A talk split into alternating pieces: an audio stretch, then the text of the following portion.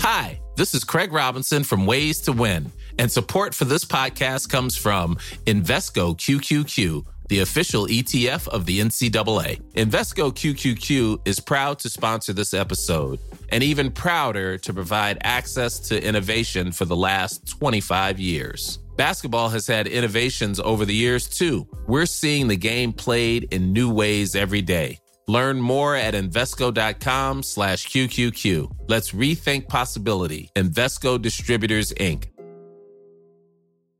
When you're ready to pop the question, the last thing you want to do is second guess the ring. At Bluenile.com, you can design a one-of-a-kind ring with the ease and convenience of shopping online. Choose your diamond and setting. When you find the one, you'll get it delivered right to your door. Go to Bluenile.com and use promo code LISTEN to get $50 off your purchase of $500 or more. That's code LISTEN at Bluenile.com for $50 off your purchase.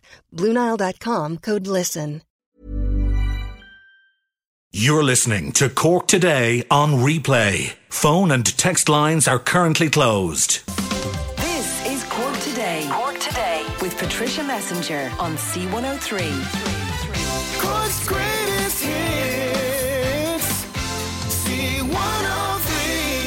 And a very good Tuesday morning to you as we welcome you along to the programme. Bernie is sitting in for John Paul, who's on a day off today.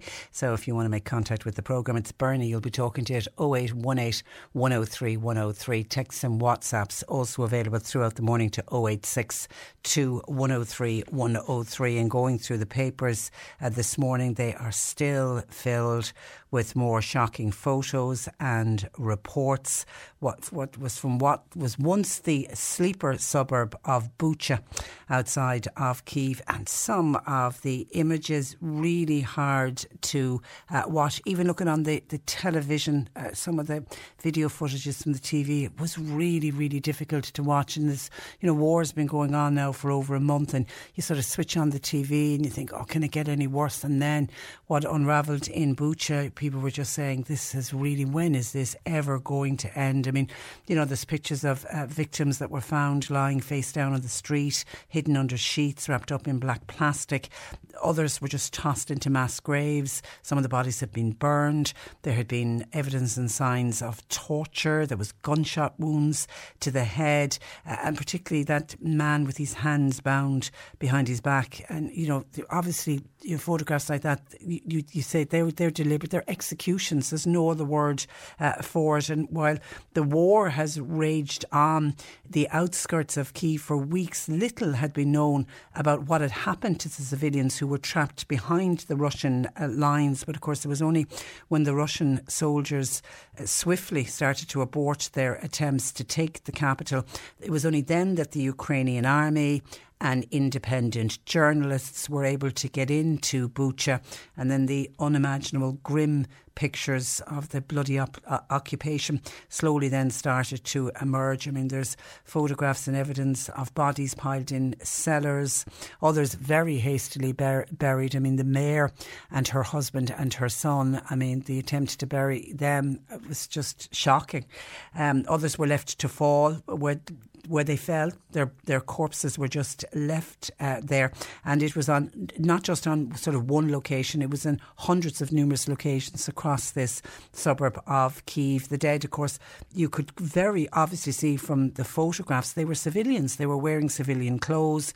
Many of them had actually had white armbands on to further show, look, we're not a soldier. I'm, I'm a civilian going about my business, trying to live a normal life as possible. And of course, included in the the corpses that were found were women and children. And Michael has been on about it, saying, Patricia, the horrific stories coming out of Ukraine over the last uh, few days with these horrific, shattering pictures uh, reminds me, said Michael, of the early 70s when that brutal Ugandan dictator Idi Amin, and that's a name that we don't, that is, doesn't get, hasn't been doesn't get spoken about much, but yes, he was an absolute butcher of a dictator. Michael says he brutally butchered 300,000 people in Uganda and countless people were brutally tortured by him Putin, says Michael, is as bad, if not even worse.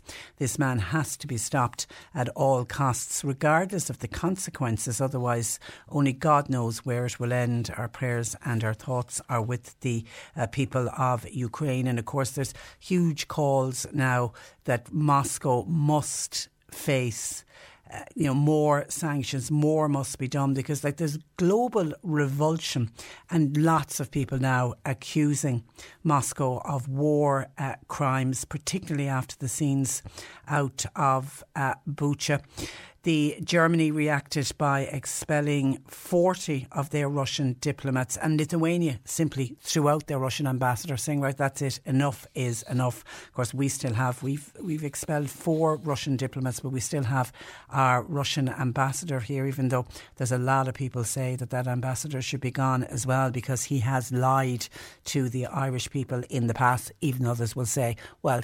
He was saying what he believed to be the truth. European leaders and the United Nations human rights chief all condemned the bloodshed, some of them also branding it genocide. And that's a word, of course, which the Ukrainian President Vladimir. Uh, Vladimir Zelensky came out and said what has happened in Bucha is nothing more than uh, genocide. The US President Joe Biden uh, said that Putin should face a war crimes trial. And then, of course, the Russians were straight out, including their Foreign Minister Sergei Lavrov dismissing the scenes outside of uh, Kiev. They were straight out uh, to say that the images were fake. They also came out and said that the deaths occurred after the Russian forces pulled out of the area. But it was interesting late last night, newly released satellite photographs that were taken by te- an independent technology uh, company showed that they, they had photographs that were taken in mid March, which was before the Russians withdrew at the weekend, and it showed what appears now to be the bodies in exactly the same place that they were found when the Ukrainian troops and when the independent journalists went in. So there's actual evidence there that it happened while the Russians were in control of uh, Bucha, but yet the Russians are coming out uh, saying that it was all it was made up. It was there were signs of video forgery and various fakes, which obviously is nothing, uh, is, is not true. And when I was watching what was unfolding in Bucha, it got me then thinking about Mariupol the southern port city of Mariupol, which is now nearly since the start of the war has been under siege.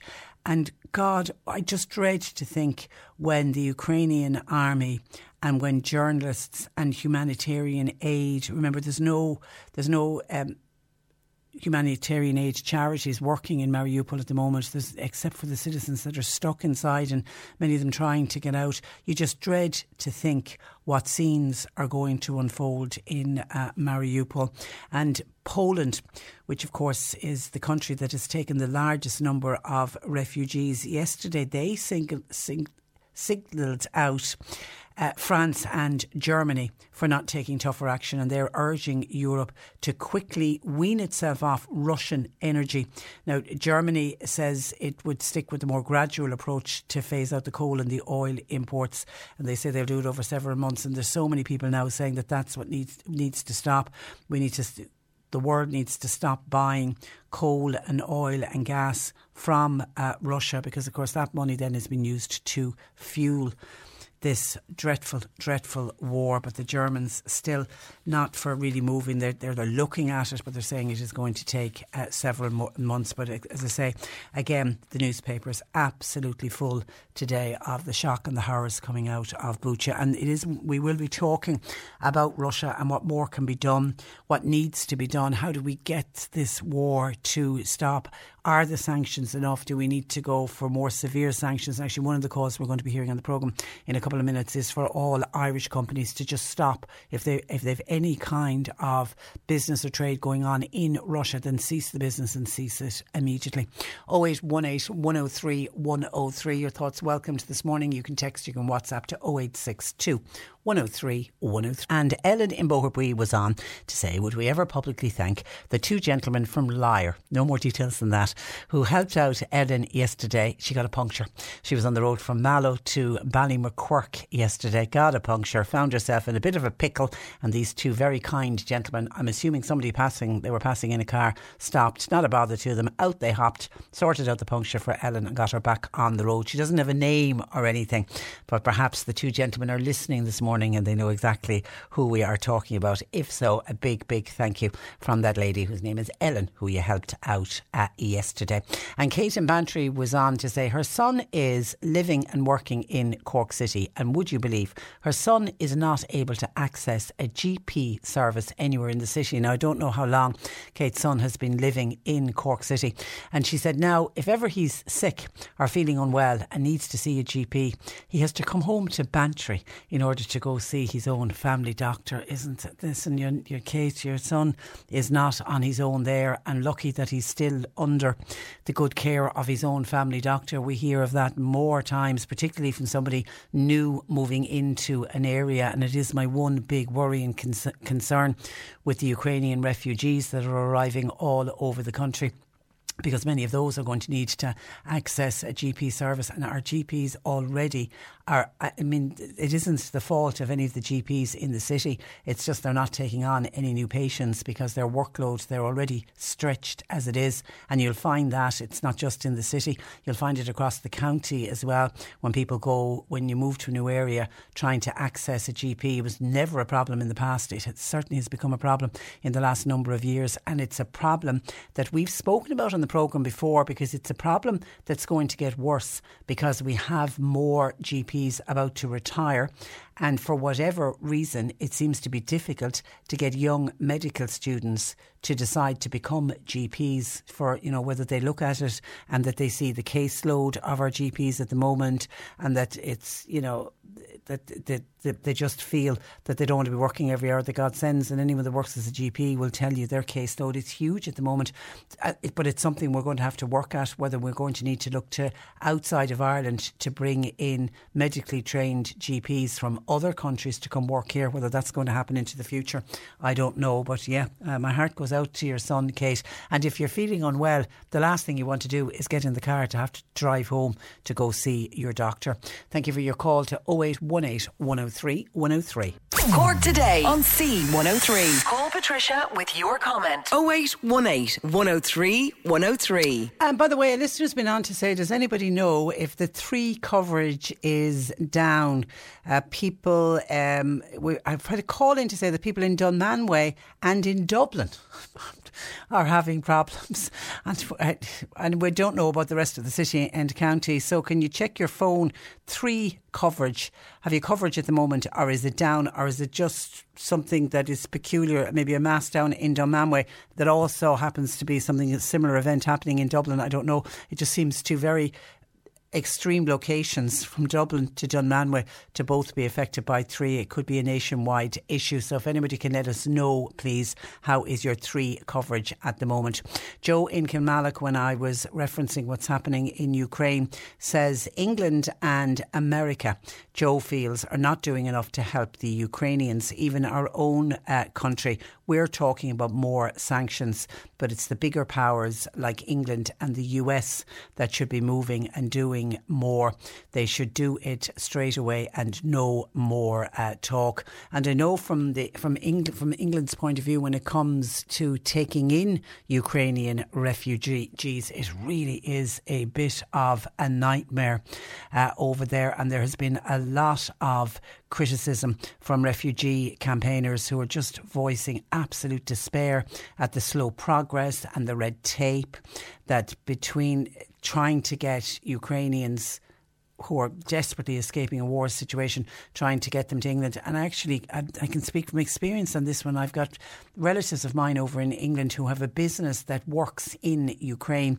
And what they did was they went over with a minibus and they got some of the young women that they were working with over in, and they actually went into Ukraine and this relation of mine, and they brought out 11, I think it's six children and five adults, all young mums with um, small, tiny little children, and brought them out. And the plan was was to bring them back to the UK. They had rented a house for them. They were going to keep them all together, and they'd everything done, everything sorted out. But then trying to get to the paperwork, and they were actually sponsoring these eleven women and their children to come. So it wasn't going to be costing the UK government anything. But the red tape that they have been wrapped up in has just been unreal. And it's been going on for about the last two weeks. And I was following their adventures on their Facebook and in various family group chats that we've been having. And then I just suggested to them, would they look to Ireland because they were really getting desperate to get them because they got out, they got to Poland, then they went to Germany and they just were scratching their heads and didn't know where to go next with all these women and their children. So I suggested, would they be interested in coming to Ireland? And they actually arrived at the weekend. They got on a boat in Cherbourg to Dublin, and seemingly Irish ferries, all of the costs were covered by Irish ferries, the sailing costs, and they got cabins to let all the women and children uh, sleep. And then they arrived into Dublin. They were pr- met by the Red Cross in Dublin, v- processed quite quickly by all accounts. And then the last I've heard of them, they got they were going to Oranmore in Galway, and then I my relatives thinking, saying, "Do you know much about Oranmore? Is it near you?" And I was saying, "Well, it's a beautiful part of the country." I was hoping maybe they'd land somewhere here in Cork so I could keep an eye on them for them. But they're in Oranmore and I haven't, and I'm hoping to check up on them later on today to see how they're getting on because I did see a report of the community centre in Oranmore that had been all done up. And I think some 45 refugees arrived at the small hours of the morning. So whether they're part of that group or not, I'm unsure. But there does seem to be a lot of red tape in trying to get Ukrainians into England, whereas we're doing the exact opposite here. We've just really thrown open our arms and our hearts, and we've been really looking after these people as only we should do. 0818 103 103. Our lines are open. A reminder to you that we've got our Racing Home for Easter Festival running right across this week. It's your chance uh, to win uh, tickets to go along to Easter Sunday. We have a pair of tickets to give away every day. And then on Friday, all of our daily winners will go into a hat, and one lucky listener will have their prize upgraded, which will be dinner for two in the restaurant at the racecourse on Easter Sunday. Your prize includes admission, your race card, a reserved table in the restaurant, and while you're there, you'll enjoy a four course meal, which overlooks the track. And then following your day at the races, you'll be exhausted after it all. You'll get an overnight stay in Springfort Hall Country House Hotel, which is located just 10 minutes away from the racecourse. We will have a racing question for you, and we will give you that racing question later on today, similar to what we did yesterday. And then you'll text our uh, WhatsApp. And if you would like to find out more and get tickets for the Racing Home for Easter Festival, which runs from Saturday the 16th to Monday the 18th, you can check it all out on corkracecourse.ie. According to a new report dealing with the costs of care arising from disability, it shows the parents who care for a child with a profound disability are spending almost 13,000 euro a year more than other households and will be pushed to their financial limits due to soaring energy bills. The research was conducted on behalf of Family Carers Ireland and joining me from there, their head of communications and policy, and that of course is Catherine Cox. Good morning to you, Catherine. Good morning, Patricia. Uh, always a pleasure to, to talk to you. Now, the figures here are quite uh, shocking. What areas come with the most additional costs for family carers?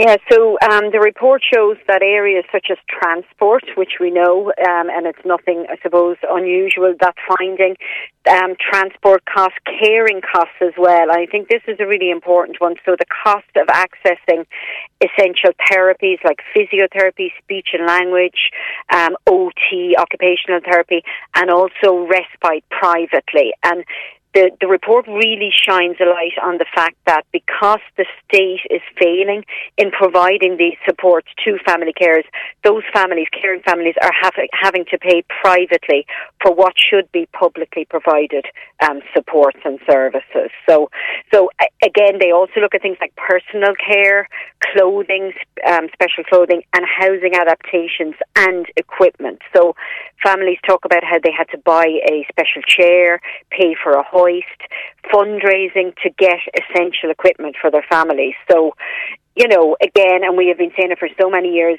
family carers in this country are not supported to care safely for their loved ones. And this reporter, or this report, which was conducted by the Vincentian Partnership for Social Justice, again highlights that fact. And everyone is talking about the rising energy costs, and everybody is noticing their electricity bills are going up, their gas bills are going up, even putting fuel in your car uh, is going up. Low income family carers they're the ones I take it that you most worry about, Catherine, because they're the ones who are, are probably already struggling, but will struggle even more with rising energy costs. Absolutely, and there's no doubt we're seeing unprecedented levels of stress and financial worries, and particularly with rising costs, um, you know, rise of food, but also obviously heating, oil, diesel, um, and certainly, you know, family caring families resilience is absolutely being pushed to the limit. You know, some are telling us they're pushed into debt, forced to cut back on essentials to keep the person they care for healthy and warm. So basically, they're struggling to put food on the table and heat in their tanks. You know, which given you know, the savings that family carers make to our state, 20 billion euro, their contribution to our state every year. Yet here we are in this day and age where they are still struggling, both financially but also emotionally. And as well as look at, I suppose, the direct costs of care in a home, the report also touches on the hidden costs. So families, for example, have to forego, or family carer forego employment opportunities. Therefore, they're not able to put savings aside. They're not able to engage in social activities outside their home. Um, but also the, the impact of caring on their mental health and well-being, having to fight for everything particularly I think parents of children with special needs and as they get older they fight for assessment, they fight for therapies, they fight when their child gets to 18 for adult services. It just seems like a never ending battle and it's exhausting. It puts pressure on relationships, on marriages and the report talks about that as well. That stress and strain that caring can put when the proper supports are not put in place and unfortunately for many families that is the situation across Ireland. Yeah, I mean, only yesterday I was speaking with a young mother with a, a child who's severely autistic and the battle to get a school place for next September. Mm. And she was making the point that her four year old daughter, the next little one coming up, she's she knows straight away she'll just go, to, she'll just pop her name down at the local school mm-hmm. and the little one will run through the gate. But the battle and the fight to get, and and not even a local school. It's going to be a, a, 20 minutes. She, she's happy enough that it's only 20 minutes away, but just you could hear the frustration and the stress levels. And as a family, they're already dealing and trying to cope with a child with severe autism. And then only this morning on the Echo newspaper, I was reading on a lady who'll be well known to so many mm-hmm. people because she was a former Cork City councillor, Marion O'Sullivan. Marion will be well known because she cares for her brother who has an intellectual disability. But like for Marion to be on the front of the Echo saying today that her children are subsidising her household. That's just, I know, and and it's it's saddened to me that she even had to go public to say that. It, it is, and that is the situation for so many family carers across the country. And quite often, what happens is when a family carer does go forward, puts themselves out in the media, sometimes their case, something is done about that, but the system is not fixed. So we need to fix the system. We need to look at how do we support family carers to continue caring in their home and to do it safely. And that means we need to, for example, reinstate transport um, Um, support scheme.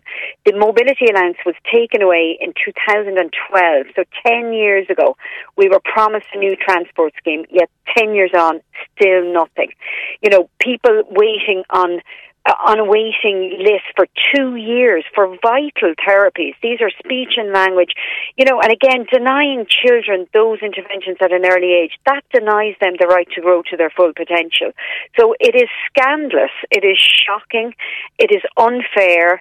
The supports for carers, respite in particular, non existent in some parts of the countries.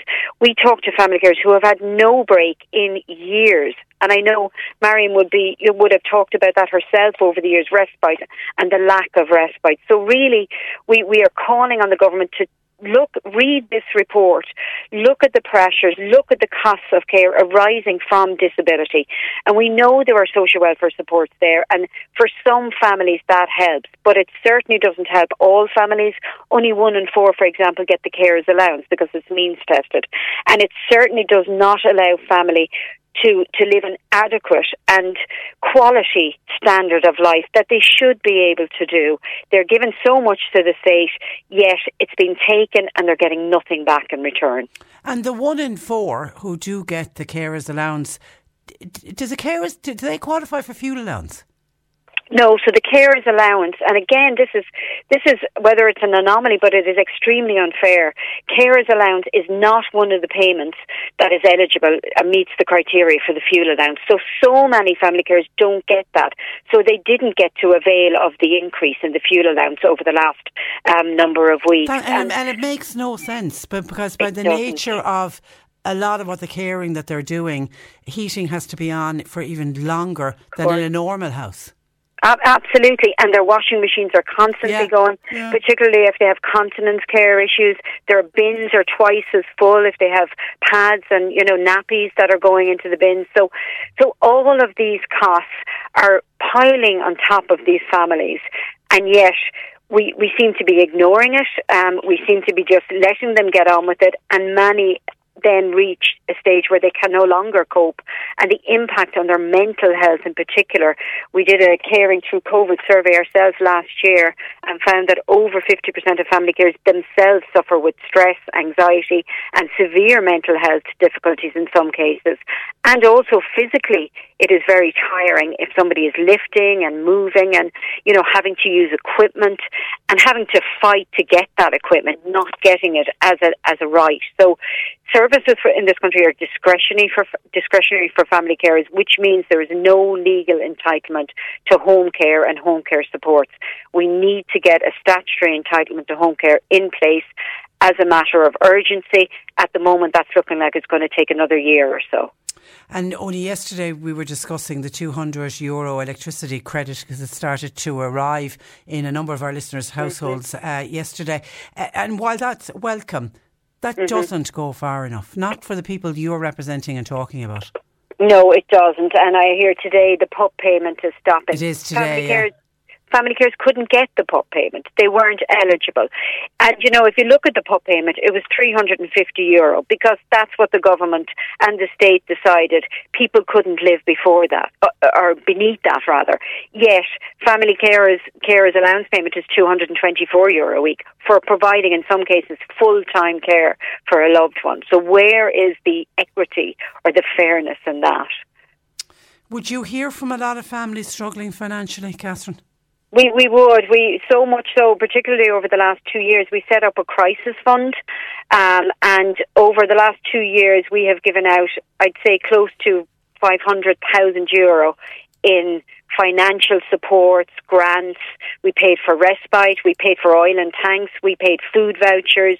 Um, we bought bite-proof equipment for one mom who's daughter was biting her and her, really hurting her and not out of any, you know, her own fault. She was just extremely um, challenged in terms of her services. Everything was gone and this was her way of responding to that.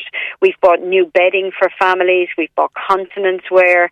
We bought a bath for one lady for her little boy um, for uh, hydrotherapy. So, look, families are definitely struggling financially and emotionally.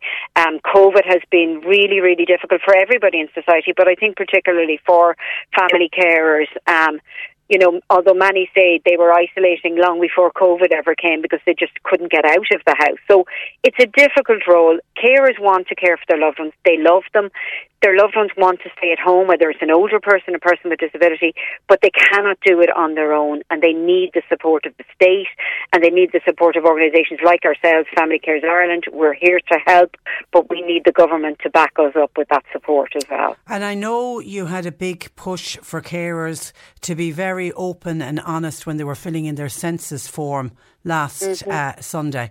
Are you hoping many we, did and, and, and how are you hoping that might help? We, we are. We're hoping that care is self-identified. We're hoping they tick that question 23 to say yes, they are providing unpaid care. Because if we have an accurate figure of carers in this country, which we know there are over 500,000, if that figure is accurate, at least it allows us to lobby for supports and services for those carers. We know today there's one in nine people providing care. By 2030, that'll be one in five people Whoa. providing care in their home. Yeah, which is an incredible number And, you know, it, it's great that we have advances in, in medical science. We, people are living longer, um, older people are living longer and healthier lives. But when they do need care in the home, we need to ensure that the supports are there to allow their family carers to care for them. And and what is it? Is it because somebody is looking after a son or a daughter or a mother or a father that for some reason they don't identify themselves as carers? Yeah, it is. Sometimes they, as you said, they see themselves as by the relationship. So, of course, you know, if I'm a mom to a child with a disability, first and foremost, I'm a mom. But in that case, I may also be a family carer if I'm providing care to a child with additional care needs. So, whether that's a disability, whether it's a mental health, whether it's physical disability, whether it's intellectual disability, whether they're on the autism spectrum, if that person is um, providing care, then they are a mom, but they are also a family carer, and they do need to self-identify because by self-identifying, they can get the information they need, they can get the advocacy they need, and they can know what their rights and entitlements and what supports and services are there for them. Okay, well done. You continue to do fantastic work at uh, Family Carers Ireland, Catherine. Uh, and thank you for joining us on the programme this Thanks morning. Thanks so much, good Patricia. Mo- good morning to you. Uh, bye bye. Uh, she's a fantastic woman and a brilliant advocate for uh, carers. That is Catherine Cox of Family Carers Ireland. 0818 103 103. Bernie is standing in for John Paul today. If there's anything you want to share with us, we'd love to hear from you. You can text, you can WhatsApp the programme as well throughout the morning. The lines are open at 0862 103 103. A texter says, uh, Thank you to Catherine Cox of Family Carers Ireland for advocating. I'm a carer to my elderly mum and I've COVID at the moment and now I am solely taking care of my mother with the hope that I don't infect her as the home help was pulled out. Where is the sense in all of that, particularly when we're trying to keep our elderly safe at home? Oh, my heart goes out to you. And I'm assuming the home help was withdrawn because you had COVID, which doesn't make any sense. As you say, you're trying to now look after your mum, look after all of her care needs, and do the care needs that the home help would have been providing. And so you're going to be really up close and personal to her, and that's tough. Listen, having had COVID last week, and still my energy level's not back, I, my heart really does uh, go out to you. And I did mention that yesterday when I was talking about my own spat with COVID uh, last week. The hardest part of it was in the early stages when I was feeling really unwell and trying to look after Marcia at the same time. And I was just very lucky that she was a really good, uh, good little patient. But it was a real, real struggle. But if you're doing a lot of very manual, hands-on help, you know, getting your mother maybe in and out of bed or whatever, that really is a tough, tough journey you're on at the moment. Uh, we wish you nothing but love and luck, and hope that you make a full, full recovery, and that your mother will be okay. Thank you for your text to 0862 103 103. Okay, I'm going to take a break. Glanworth GAA have sent me in a WhatsApp. It's the development fundraiser, and they are looking for people's scrap metal. Now, they are holding a collection this coming Saturday, the 9th of April, between 10am and 2pm, and the drop off is in Glanworth Village. But if you have larger items that need collection, then they can organise that. You can call William at 086 1089282. But all types of scrap metal, they suggest things like old trailers, if you've got water pumps, if you have an old combine harvester rotting away and you want to get rid of it, they're looking for electric motors, old milk tanks, milk buckets. They have, I'm just reading down through the list, some of the items, I don't even know what they are. They're looking for steel barrels, old radiators, any type of cast iron, wire or sheep wire. So if you're having a little bit of a clean out in the yard, I imagine, and you've got scrap metal, there's a good opportunity for you to get rid of it responsibly and at the same time, money can be raised for Glanworth GAA this coming Saturday in Glanworth Village between 10am and 2pm. We wish them all uh, luck with that. Um, 0818 103 103. Bernie taking your calls. Mel in uh, listening to me. I'm assuming talking with the Carers Association as well and somebody who's living independently on their own. I, I take it from this uh, call. Uh, Mel is 70 years of age, does lives on his own. He pressed his panic button recently because unfortunately he had a fall, and that's the great thing about the panic buttons you can press and help will arrive. He needed an ambulance, but he said the problem was it took over four hours for the ambulance to arrive to his home in Knocknaheeny. Now the big problem was that while Mel was on the floor, he was obviously cooking his dinner. The oven was on, and he was lying on the floor, and the food was burning, and you can imagine the sense of panic because he said he was terrified that the whole house might burn down if they didn't get to him sooner. But a four-hour wait while he's lying on the on the ground, and I, am assuming Mel there was nobody else to come and help you out. That does that see that does seem shocking. But again, an issue that we've spoken about and done interviews on countless times. That the ambulance service is another service in this country that is hugely, hugely stretched. They do the best that they can to get to people as quickly as possible, but then priority com- cases come in. But that was a scary thing to happen to you, Mel. Hopefully, you've made a full recovery and that you're okay now. Thank you for your call. And then Marie was on to us saying, Thank God that the 200 euro electricity credit has arrived with her latest electricity bill. She opened her bill this morning. She said it's almost doubled. She said she's never seen an electricity bill so high 360 euro. It's normally under the 200 euro uh, mark. Uh, she said, and it got her thinking then, can they really consider putting up the carbon tax in May? She's dreading the bill that's going to arrive in two months' time because she knows in two two months' time, the 200 euro electricity credit won't be included in it. She said she's finding herself now running around the house switching off lights, and she's wondering are others the same? Are others actually stopping to think about their electricity use in their house? Because that's what we're all being told. Know, there's a bit of personal responsibility as well, and that we need to. Now, and we only mentioned this uh, yesterday about the personal responsibility bit, wasn't it? The Greens, it was the Green uh, Eamon Ryan who was saying uh, to people, and they're actually talking about running a public awareness campaign to back this up to try to get all of us to reduce our energy bills. And you know i mean even things like uh, tr- so that we won't be putting as much diesel or petrol into the car. They're suggesting that we cut out one car journey a, a week. But when it comes to the home it, it's going to suggest that we take shorter showers when you're boiling the kettle. Stop and reflect on how much water you're putting into the kettle. Now seemingly the kettle is one of the things that really does cost a lot from an electricity point of view. If you've got a meter that you can see, you see the meter buzzing around when you switch on the kettle. So the idea is if you just need to have a cup of tea or a cup of coffee, that you only boil the amount of water that you need. And I take it a lot of people are already doing that. And of course, the old one that we're always told to do, turn down the thermostat on your heating because that will help uh, on your home heating. But poor old Marie is frantically trying to do whatever she can because she dreads her bill in two months' time. But she's wondering, have others noticed just how much electricity has gone up by. You see, it's been slowly, slowly, slowly going up over the last year. Wasn't there five different energy hikes over the last year. And the, the awful part about it is, Marie, there's more to come because la- across last week, and the week before, a lot of the companies were announcing that in April and into May, there's going to be further increases. So, so you are right to worry about the bill that's going to arrive in in uh, two months' time. But Marie's big one is she said, can they possibly, uh, are they still going to go ahead with putting up the carbon tax?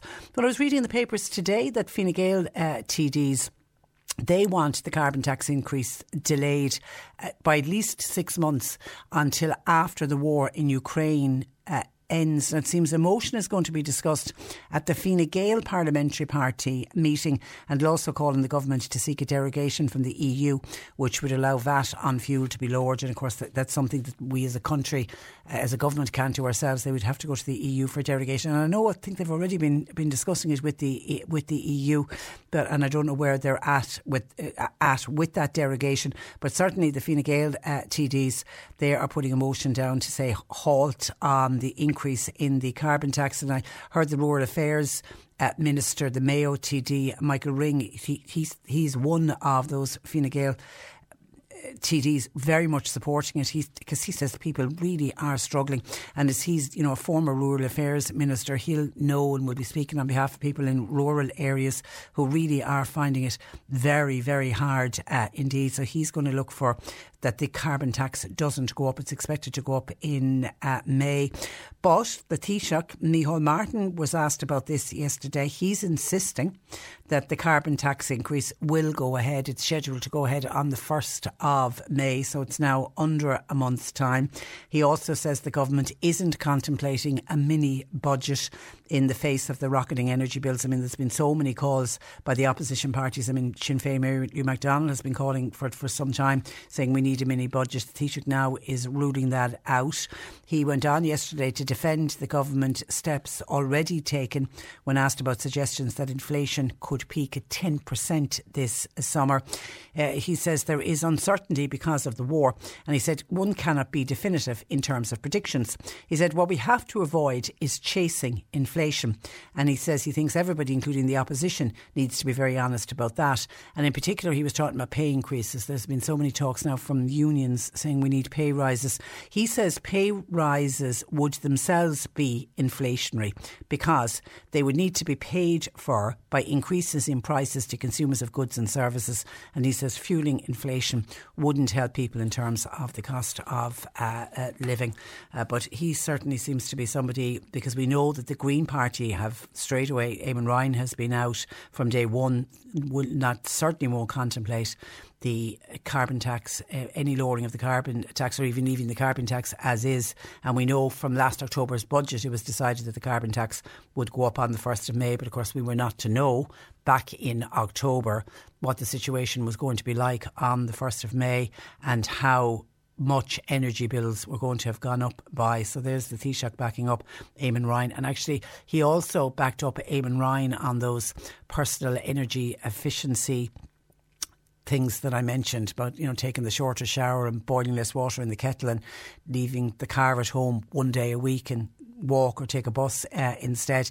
And he said it's very easy to lampoon those uh, points, but he was in defence of them and, and, saying that we all need to do our bit. And I'm wondering, you know, thinking of Marie running around trying to switch off the lights, how many people are? Are many people now conscious of electricity? Electricity is one of those things you hit a switch, the light comes on you know, I won't, I dare say you switch on the, the immersion. You won't switch on the immersion and forget about it anyway.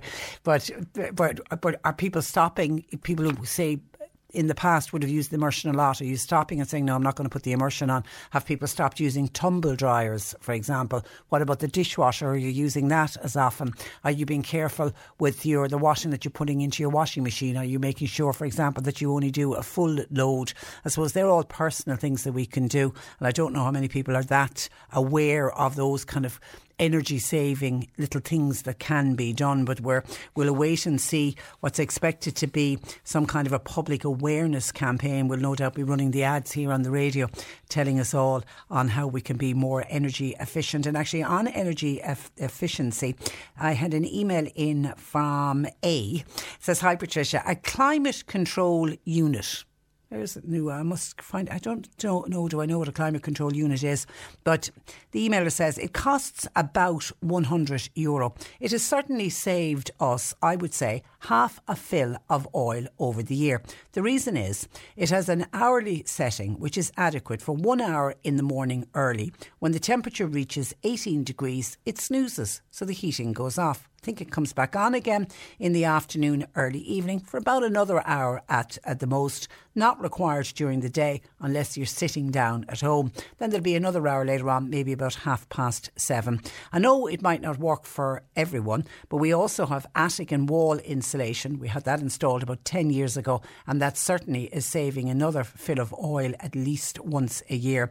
We don't need a fire if we use the oil as above, which obviously therefore is another saving. And we do live in a bungalow. Keeping active also helps. So maybe some tips for others who are trying to very much keep a control on the oil that they're using or the electricity that they're using or the gas that they're using.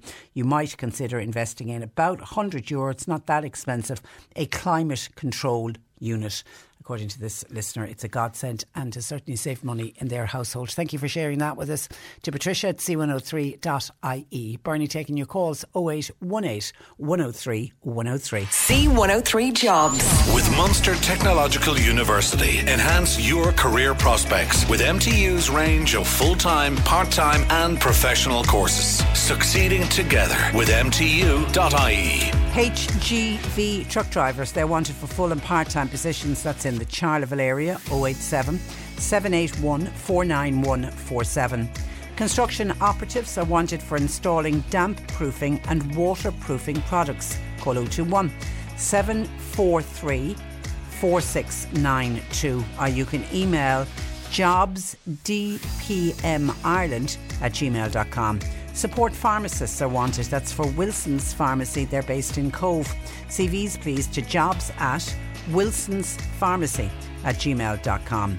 And ground workers, concrete finishers, and general operators all wanted for Inishannon and Midleton areas. Call Mary for more details 087 2787137. You'll find all the details and more job opportunities by going online now. Just go to c103.ie forward slash jobs for more. This is C103. You're listening to Cork Today on replay. Phone and text lines are currently closed.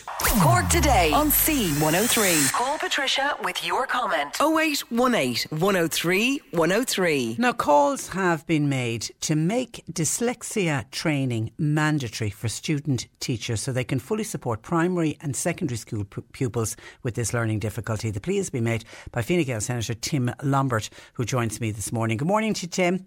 Good morning. And you're welcome to the programme. Is there any model at teacher training level that deals with dyslexia at the moment? There's a very limited model, and I think that's the problem. And the problem is it's not mandatory. So the model that's done is take into consideration all levels of disabilities regarding um, children or students that need help. But when you look at dyslexic in particular, like it's literally the most common you're looking at 100,000 children at the moment in the actual school system itself between primary and secondary who are dyslexic. That works out to be three per classroom.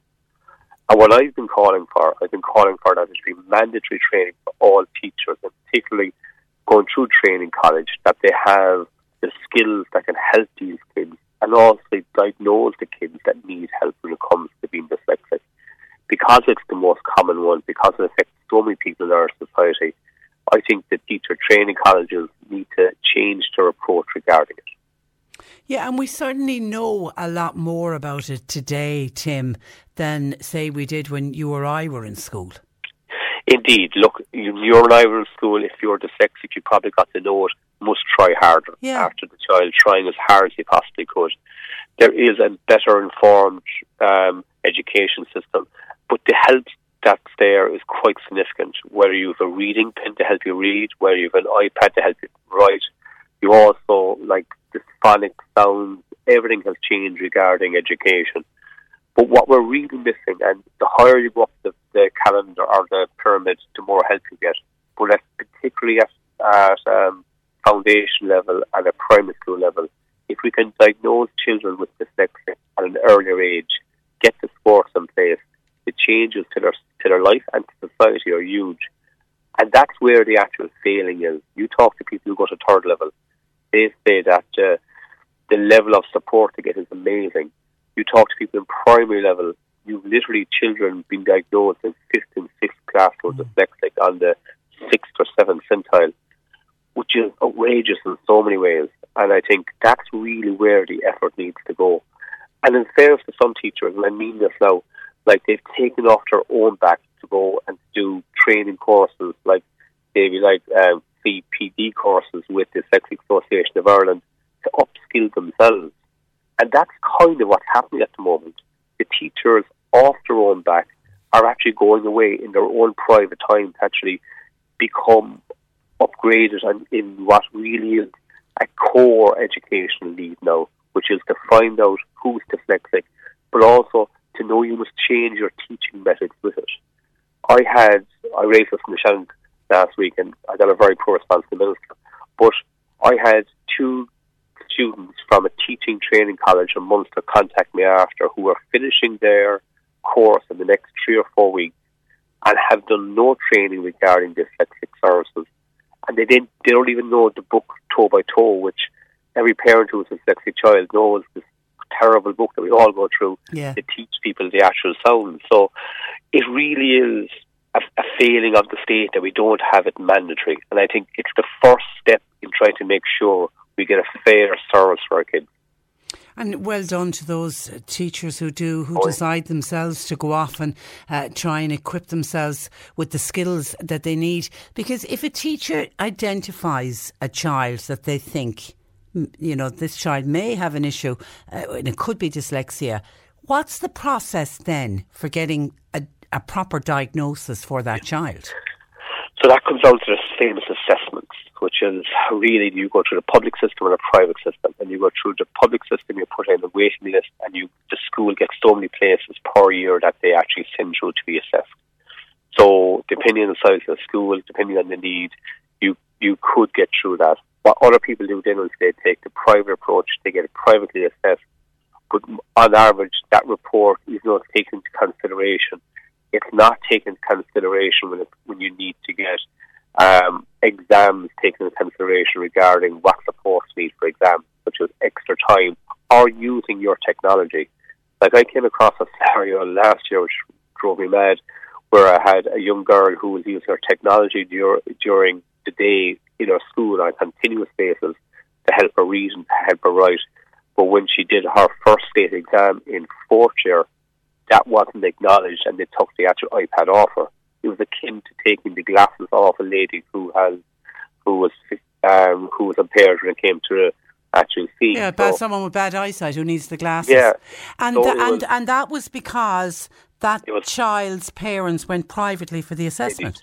And that became the loophole in the whole thing. That because it was a private assessment, the Department of Education hadn't taken on board, and it became down to this terrible world whether it's mild, severe, and like to me, if you're dyslexic, you're dyslexic. How severe you are really doesn't actually, you know, come into it. So there became this element of how severe she should be regarding what level of support she could get.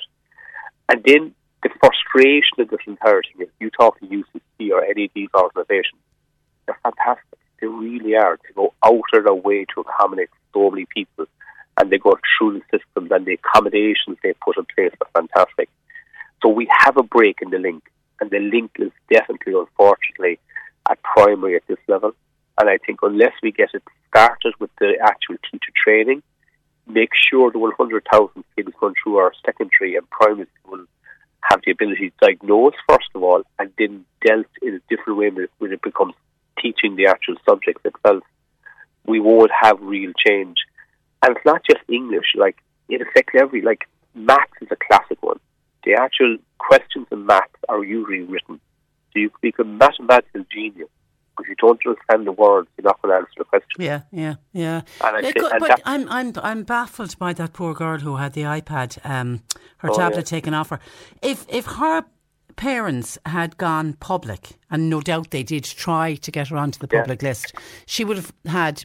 The, the same, uh, certainly similar assessment to the one that the parents were lucky enough to be able to pay for privately. And if they'd been done in the public system, she'd have been okay. Yeah, yeah. That was the Th- like, absolute. okay, do do we know why the Department of Education will not recognise these public assess these private assessments? What's what's the So- theory and the so reason behind it? They're very slow to take them on board because they're saying there's slightly different criteria taking them, and they want to take the assessments of their own um, so-called you know experts regarding what's been diagnosed. So it's becoming a huge issue regarding the public versus the private, and like there's like the classic one: is, are you buying a, a report that's going to benefit your child? Nobody's ever going to do that. Nobody's ever going to go And, that no, and nobody wants to put a label on a child unless the child has it has something that they need to be diagnosed with. Nobody is willingly paying to say, "Please tell me my child is dyslexic." And the biggest issue, we've loads of issues with dyslexic kids. The biggest issue is self confidence, right?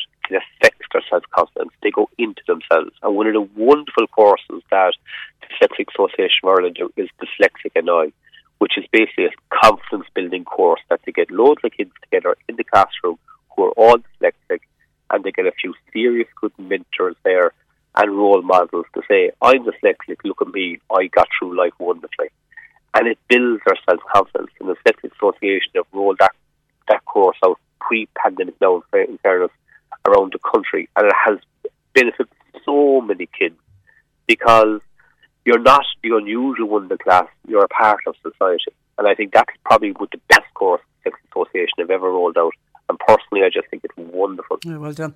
Because I, I remember uh, going in primary school, there was one girl in my class who uh, always had difficulty with reading.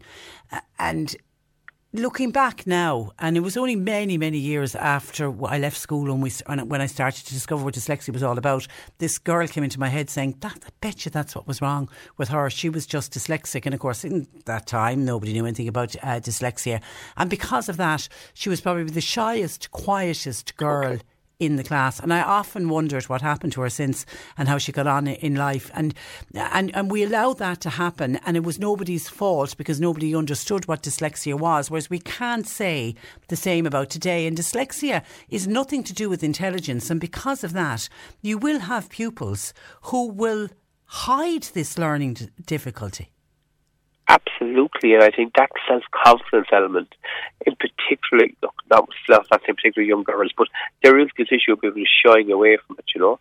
Now, I do think having technology coming into the classroom has kind of broken that link because there was this issue, oh, I have an iPad, help me read, you're a bit unusual. Now everyone has a little bit of technology coming into the classroom, which has kind of broken that mm. barrier down a little bit, which is really, really helpful.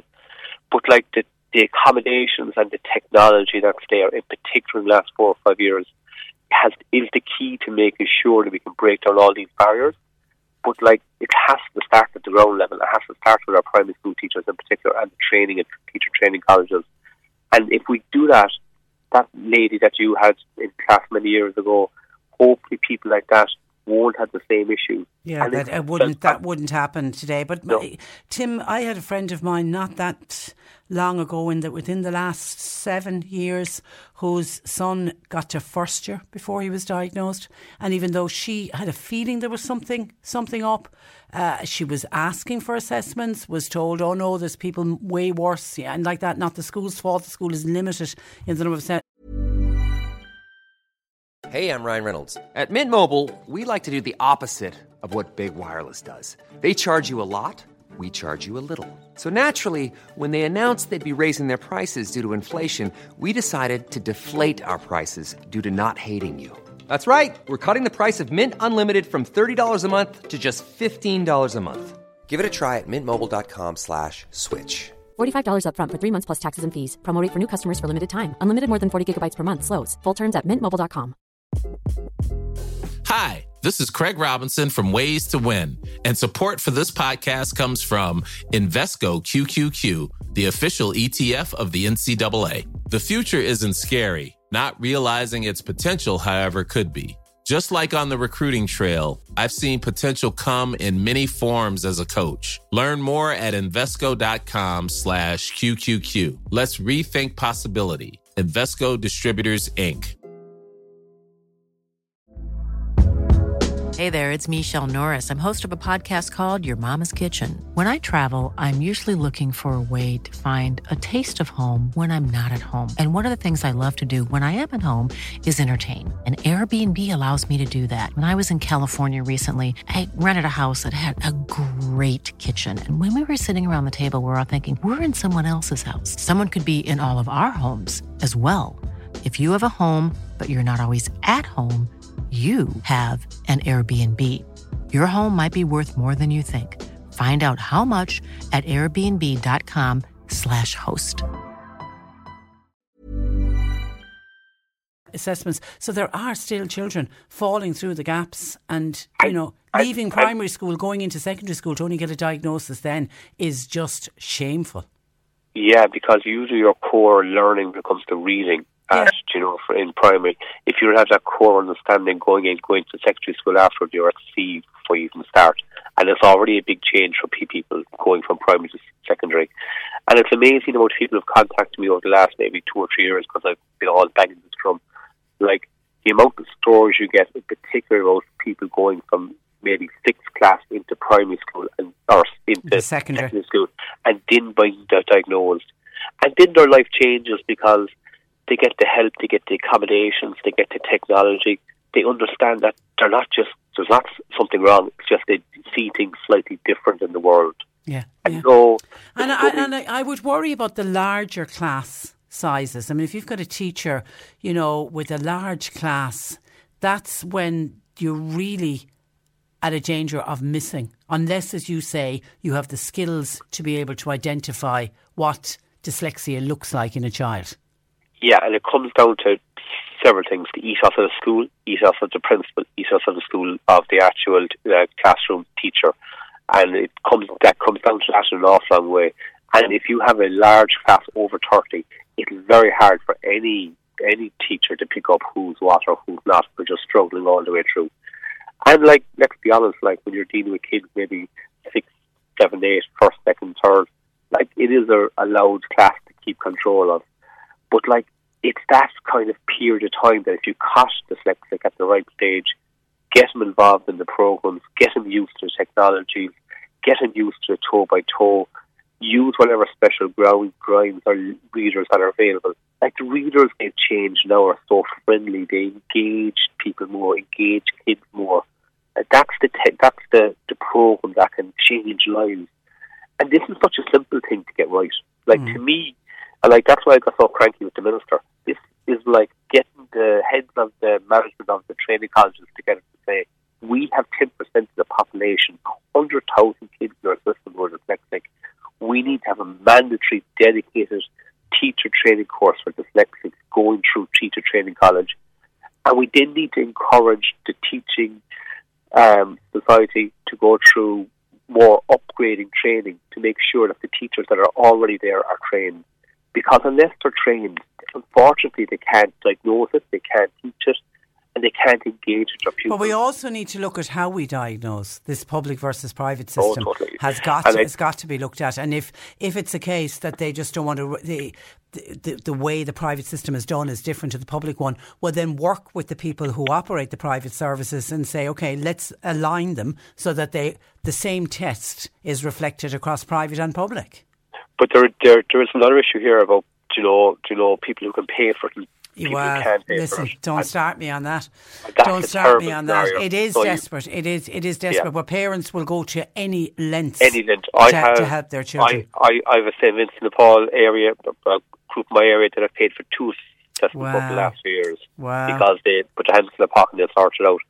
And like that's another huge issue. And the other issue, and this is very crude now, but like certain court society can pay for the grinds, pay for everything, and that's all really well but we need to help all sections of society here. We yeah, yeah, one hundred percent, one hundred percent. Listen, uh, Tim, thank you for that, and uh, keep us informed if you do manage to get this introduced. Because I think a, a, lot of parents will say it certainly is the right move, and I think those young teachers heading in, those trainee teachers, will want it. They want those skills as well.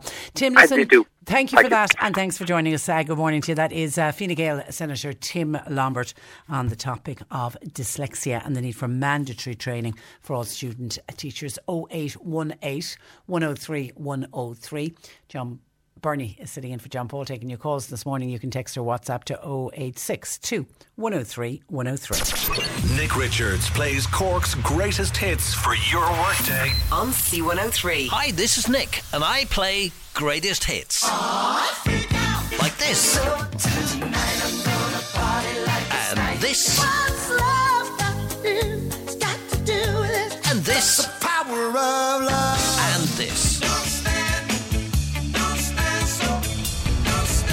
Richards. Weekdays from 1. C103. Starting to feel those lunchtime rumbles? Get Cork's lunchtime favourites delivered by Just Eat. From Boojum to Centra, or maybe even Subway. Whatever it is you're after, order from Just Eat today.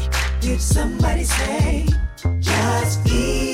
Participating stores only. See justeat.ie for details. Collect.ie, clutter gone in a click. I hear you can get anything collected. We sure can. Okay, so can you collect a toaster, a fridge, a lawnmower, 12 printers, a broken bathtub, a back door, and a cracked aquarium? Of course, no problem at all. All right, collect with a K. Can you collect a washing machine, three wardrobes, a wheelbarrow, a six piece garden furniture set, and a World War II tank? Bit weird, but sure, we can get anything collected. All rubbish, great and small. When you think waste, think collect. Our partners provide metal skips, skip bags, or a two man in a van fan junk removal service. With Collect.ie, your clutter is gone in a. Chris here from Audi Cork. Our annual demo and used car sale is happening soon, with hundreds of thousands of euros in savings across the Audi Approved Plus range. Great offers on the A3, A4, A6, Q5, Q7 and more. Complimentary service plan with all sale cars. Sale starts Wednesday and open this Sunday 12 till 4. The annual demo and used car sale at Audi Cork, Bandon Road Roundabout, audicork.ie. CityLink are adding six new daily services to their Cork Limerick Galway timetable. Travel in comfort with plugs, Wi Fi, and toilet on board. With fares starting from just €9, Euro, save money on fuel, parking, and tolls. And take the stress out of your journey. Leave the car at home. Cruise in comfort between Cork, Limerick, and Galway with citylink.ie.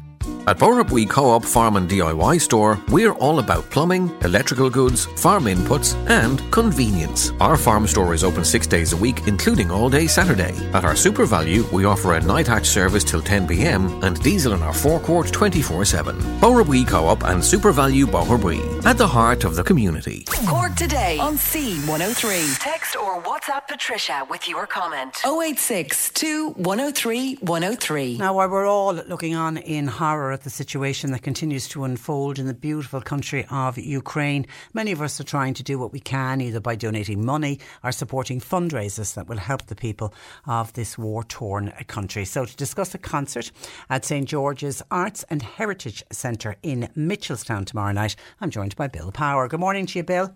Hi, Patricia. Good morning. You're welcome uh, to the programme. Now, you've got quite a stunning lineup for tomorrow night. Did you have any problems getting people to offer their services? Well, I have to say now that a number of people, as soon as they heard we were doing this, contacted us. Um, and we were pleasantly surprised. The, the first up was Majella Cullagh. Now, Magella has performed with us in the past, and um, as soon as she heard we were doing it, she contacted Bel Canto, who we had been in, making inquiries with. So she's singing with them. And another example of it is Grace McMahon. Grace is a fantastic jazz singer, um, and uh, Mo O'Connor. Some will remember him from Loudest Whisper in Fermoy. Oh yeah, yeah. And yeah, Mo will be will be um, strumming along with her on the night.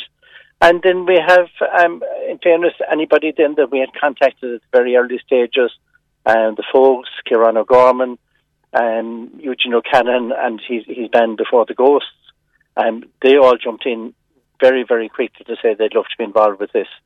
So, Um, is, is it a mixture of all different types of music? It is. It is. Um, basically, all the performers they won't be performing together. At least that's not planned as it stands, anyway. But um, all the performers um, will do their thing. Um, most of them, in fact, all of them have performed with us before.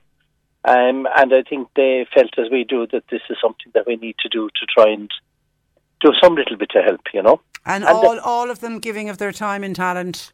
everybody doing their work for free. Ah, and fantastic. Justin Justin Finn is doing all the sound and, and um, lighting for us at no charge. So every single penny raised tomorrow night will be going to Ukraine. Well done, And well done. Tom, Thomas Power in in um, Printman in Mitchelstown, he's done all the printing of the posters and tickets and things like that at no charge again. So it's, it's fantastic to get that kind of support And this, within the, community. The setting of St George's Church, uh, Bill, I'm, I'm always saying it. There's something very special, isn't there, about Oh, yeah. singing and music inside in a church? Well, everybody who comes to us who hasn't been there before, and when I say everybody now, I mean performers, they're obviously very experienced and they go to a lot of venues. We hear that through them and through sound guys and various other people that a lot of people are now talking about St. George's. Wow. Um, yeah, um, we were up meeting some people in Cork yesterday in relation to some plans they have uh, coming down the pipeline, and what we're hearing is that there is no venue of our type north of Cork City and this is kind of generating um, interest within the music industry. So you know we're we're very conscious that things like the sound and the acoustics in St George's they're perfect. It's it's as good as you're ever going to get it anywhere. It's a really good acoustics building, um, and of course the other thing is that you know we have spent a lot of money on the building, and not just doing essential sort of work that a lot of people don't see. In fact, but also doing things like painting and decorating the building, making the building feel nice, putting in new lighting systems, things like that. That's all. And either we've it done or we're going to be doing it. And where, where are you at with the refurbishment work? Well, we often ask ourselves that question. I'm not quite sure. Well, I suppose, look, this time three years ago, we didn't actually own the building. Yeah, yeah. I mean, you're up, you're up and running. You're up because I, I mean, I remember when you when you first moved to this idea, I thought. God help us, this will be something in 25 years' time we'll still be talking about because it seemed like such a mammoth task. It is, and and look, some of us um, in there we, we live and breathe the thing. Um, it, you have to kind of do it that way. But the mammoth task, I suppose, every every problem you fix is a problem less to be thinking about. Yeah. Um, you know, our biggest problem is this is how it goes. Our biggest problem three years ago was a roof with thirty or forty leaks in it. Um, that's fixed. Then the problem becomes painting and decorating. Then the problem becomes electrical. This year, um, we're, we're taking some serious steps in, in terms of, of the um, electricity within the building, repointing the walls, and trying to put in a decent system to warm the place um, for next winter. You know, there's, there's always another problem to be solved, but you, you, we kind of forget the things we've accomplished and the things that are fixed. And we're always looking to what's the next thing to be done. And um, that's just look, that's just the way we are. The building doesn't stand still. You know, we have we have over a hundred thousand in loans that we'll be trying to figure out how to pay off one of these days.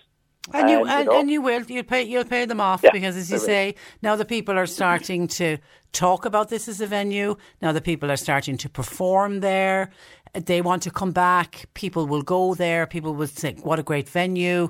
You know it's it's all taking time because at the end of the day it was a disused church that suddenly now is you know a heritage and arts centre you know? And- I and think look, you've I done suppose- amazing in three years.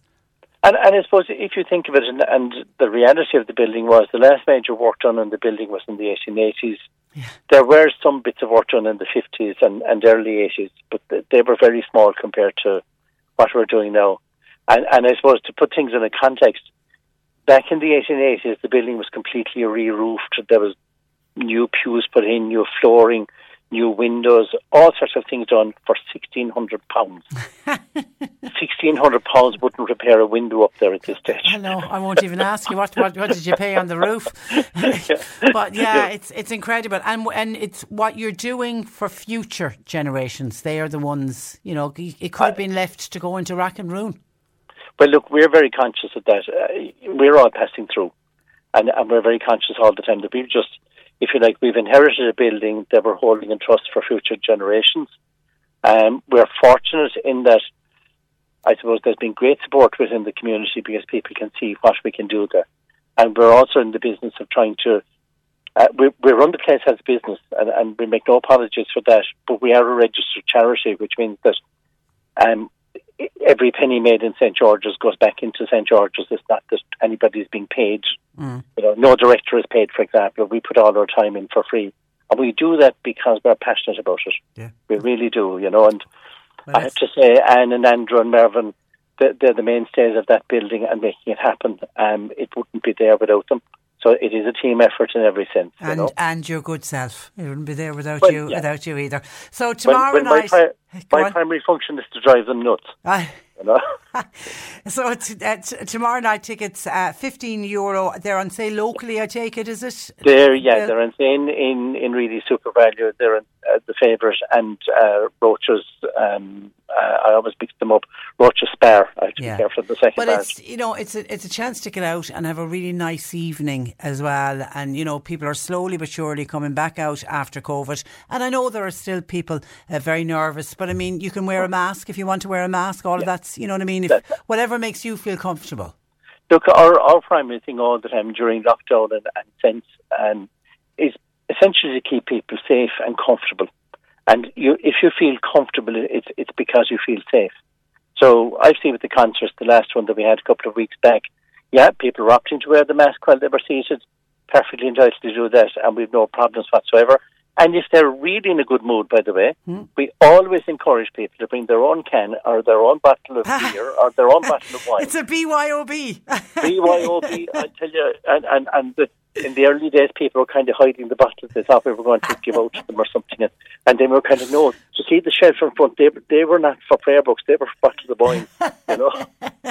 well we- done, well done. You know, so it's a bit of fun. That's- And listen, well, well done to yourself and Terry Carney last uh, Monday week when I unfortunately was, was down with the COVID because I was Yeah, kicking myself because it, was- yeah. it was an interview I really wanted to do was to talk to you both about the time capsule, but I did get to hear it on, on the podcast. What did you end up yourself putting on your time capsule? Well, what, what I, I, I will tell you two parts, well, three parts, I suppose. Um, we had a, a sort of a huge family tragedy last weekend that our pet dog of 15 years, um, as they say, he went to the great boneyard in the sky. Um, so that's caused a lot of upset. Um, and uh, I, of course, with my particular interest, and I'm, I think I might be the only one who, who's done this, um, I've made reference to the fact that this year is the centenary of the looting and burning of Mitchelstown Castle, which I don't care what anyone says was the greatest loss to Mitchelstown in its entire history. Okay. Um, and actually, we're we're going to be holding a conference in St George's in August to look at all the burnings and destruction in North Cork um, during the War of Independence. and We look forward to chatting to you on that. We, we will be talking about that. We're, we're getting a, we're lining up some very good and a very mixed bag of academics, people to speak on. Liam Lynch, General um, General Liam Lynch, General Liam Tobin, who has very strong Mitchelstown connections. Um, uh, we have uh, some people then, of course, speaking specifically on the destruction of the, the big houses in particular. Okay, so you mentioned that in your time capsule. So that that that had to get a mention, and the, the other mention is, is what my son put in, so I can't say anything about that. Okay, all right. But, but all I know is I didn't call anybody names, and as much as I might feel well like it done. sometimes. Well, well done. It was good to see. I was I was watching people online. It was good to see a lot of people did it. 'Cause I think it's a missed opportunity not to put something in. Listen, Oh, yeah. it's always a pleasure to talk to you. Stay safe. And I was really sorry to hear about about your dog. And I know that pain and loss All right. of a much God, loved pet. I, I never, I never thought that the, the death of, of a dog in the house would cause as much upset as it did. But there you go. Ah. yeah, you know? it's it's a member of the family. Listen, you mind yourself. Take Thanks, care. Patricia, Bye and good to bye. have you back. Take Bye bye. now. Thanks a Bye-bye. million. That is uh, Bill Power, St George's Arts and Heritage Centre tomorrow night. A gorgeous, gorgeous concert for Ukraine. Can I take a quick look at some of your WhatsApps coming in to the programme? We were talking about dyslexia in the last hour with uh, Senator Tim Lombard. Listen, says my grandson was diagnosed with dyslexia in primary school. When he was doing his leaving cert, they couldn't find the original report that gave him the diagnosis of dyslexia, even though the assessment had been done and organised by the school. He did very well in his leaving cert, but he ended up being short 10 points for the course that he wanted. Had the diagnosis been known to the department and the people correcting his papers, then he would have it would have given him the extra points that he needed. Oh, that's very frustrating. So, parents, my advice is please make sure you keep any records that you have, particularly about a learning difficulty with a young person. That's frustrating, especially when the school, you, th- you would think that the school would have some kind of a record uh, of it, but it's a cautionary tale for sure. Hopefully, your son, your grandson, got a different course and that he is doing okay. And then uh, Susan says, Hi, Patricia. I'd love you to discuss on your programme the dental situation, or should I say, lack of dentists taking medical card patients. I've recently had to have procedures done on my teeth that cost me 160 euro. Now, I do have a medical card, but my dentist has stopped his contract with the HSE. Why? Because they haven't increased their contact contract payments since 2014. It's now 2022. They got no help with pandemic cost uh, either. So when is the government going to start paying our dentists fairly so that we can get the treatments we require t- in order to keep our teeth healthy? I'm feeling really cross about this as I can't afford to continuously pay my dentist. Thanking you, some Susan in Mitchelstown. Well, if you're a regular listener, Susan, you will know it's an issue we've discussed countless times on the programme. It's it's one that hugely frustrates me as well, and I actually can understand why so many dentists are opting out of the medical card scheme because in some cases it's actually costing them in order to do the treatment. And then the other issue that they have is that when somebody presents, they're only allowed to do so many fillings per in a calendar year, and then it's down to extractions after that, and that's very difficult for for dentists who work so hard to maintain people's teeth to know that maybe root canal treatment would work on a patient, and instead they'll only get paid to extract the tooth instead. So I actually can see it from where the dentists are coming from, and it's just a battle that's going on and on. And anytime we do it on the program, anytime we look into it, we never seem to be getting it. They never seem to be getting any closer to a resolution, which is hugely, hugely frustrating. Hi, Patricia. Can you kind of give a mention, please, to a community event that's happening? It's a wonderful evening of classical music. It takes place on Thursday night of this week in Kilworth Community Centre. It's it's with the Chamber Philharmonic Europe. They're a nine piece ensemble and they're travelling from Germany to play in Kilworth Community Centre. They'll play the music of Bach, Elgar, Rachmaninoff, and Mozart, to name but a few. Tickets will be available at the door on the night. That sounds a lovely cultured evening, doesn't it? Eight o'clock, Kilworth Community Centre this coming Thursday. 087 6492514 if anyone is looking for further details. John from Roscommon, who is working with us here in Macroom at the moment, says, Patricia, just to let you know, a number of weeks ago we were talking about a food appeal for Ukraine, and John actually contacted us and he decided that he'd stay in Cork that weekend rather than get into the car and drive home to Roscommon, which he does most weekends. And what he would do is the cost of the diesel that he put in, into his car, instead of using the diesel, instead of buying the diesel to go home to Roscommon, he'd use that money and he'd put it towards the food appeal for Ukraine. And he sent me on a picture of a very, very full looking trolley of food. And he said, just to let you know, I didn't go home that weekend two weeks ago, and the 70 euro I would have put into diesel, I put it into shopping instead for the Ukrainian appeal. Well done, John. Well done, and thank you uh, for the photograph. Hi, Patricia. Are you okay? Says Jim. Heard you saying earlier, this is the advice from Eamon Ryan, the Green the Green Minister, uh, the Green Leader, and um, a Minister for Transport. He's suggesting that we give up one car journey a week and that we walk or take a bus or take the Dart or the Luas, use public transport instead. Jim was listening to me saying that, and Jim says, Are you serious? Are you okay? You can't leave the car at home, walk and get the bus. Are you serious? When have you gotten a bus lately? says our Jim. Two appointments for the Mercy Hospital for my wife were for 8.45am in the morning. The first bus leaves Mitchelstown at 10 past 9. So by the time she gets on the bus, she'd al- already be late for the appointment. And by the way, if you suggest calling a taxi, it would cost 100 euro. Well, no, they wouldn't be saying to you to, call, to ring a taxi, Jim. They're trying to say to use public transport instead. But yeah, listen, that's where it goes back to people living in rural areas are very different to somebody listening in an urban area.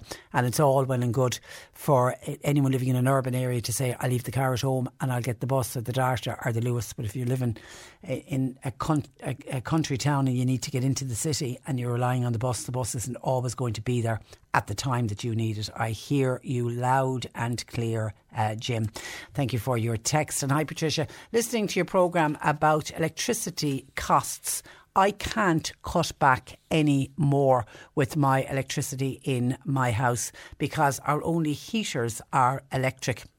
We can't afford it any other way. I have two children with disabilities, so you can imagine the heating is on quite a lot, particularly when it's very, very cold weather. My last bill, says this texter, was 600 euro. I'm dreading the next one. God almighty, isn't that shocking? Um, yeah, so the 200 euro certainly won't go uh, very far for you. My heart goes out to you. And listen, just on the 200 euro, there was somebody else on about the because people's bills are starting to arrive now, and the 200 euro credit, electricity credit is on it. A couple of people were on saying, Patricia, do we have to pay that 200 euro back from the electricity? No, no, it's a one off payment that the government is giving to try to help with the cost, the rising cost of electricity, but it will be and it is absolutely a one off payment. Uh, Ross says if Micheál Martin our Taoiseach has the guts to stop the increase in the carbon tax in May, it will do his own vote and his party vote good. Well, yesterday he says he's sticking uh, with it. Let's wait and see. Um, things will have to move fast because the carbon tax is due to go up on the 1st of May. And somebody else says if people didn't go on aeroplanes so much, that would save the planet. The rest is only clutching at straws when it comes to carbon taxes, etc. And let me go to some of your calls that have been coming into the programme. Michael in Dunmanway boils the kettle once a day, fills up the flask. It does him for his hot water his tea and coffee for the rest of the day. A tip that we've mentioned before, but one that should be passed on. And Liam says if you're talking about saving money on electricity, the clocks went forward couple of weeks ago. Now, some of the street lights are still on the old time and therefore they're on all over the country an hour earlier than they need to be. The councils need to make sure that they go off, particularly when daylight saving hours come in. Also, uh, Liam in West Cork is wondering about the GAA clubs and the rugby pitches that have floodlights for training. Do we need to look at that? If we're looking at saving energy all over the country, surely they could bring the training forward to daylight saving hours and stop the need to have floodlights on at pitches all over the country. And my husband, this is a WhatsApp in on dyslexia. My husband wasn't diagnosed with dyslexia until he was 28 years of age. He's now 79. He went on to attend Oxford University, qualified as a principal social worker and a psychotherapist. Well done. And that's the point I made earlier when I was talking about dyslexia. Dyslexia is absolutely nothing to do with intelligence. And some of the most intelligent people can and are dyslexic.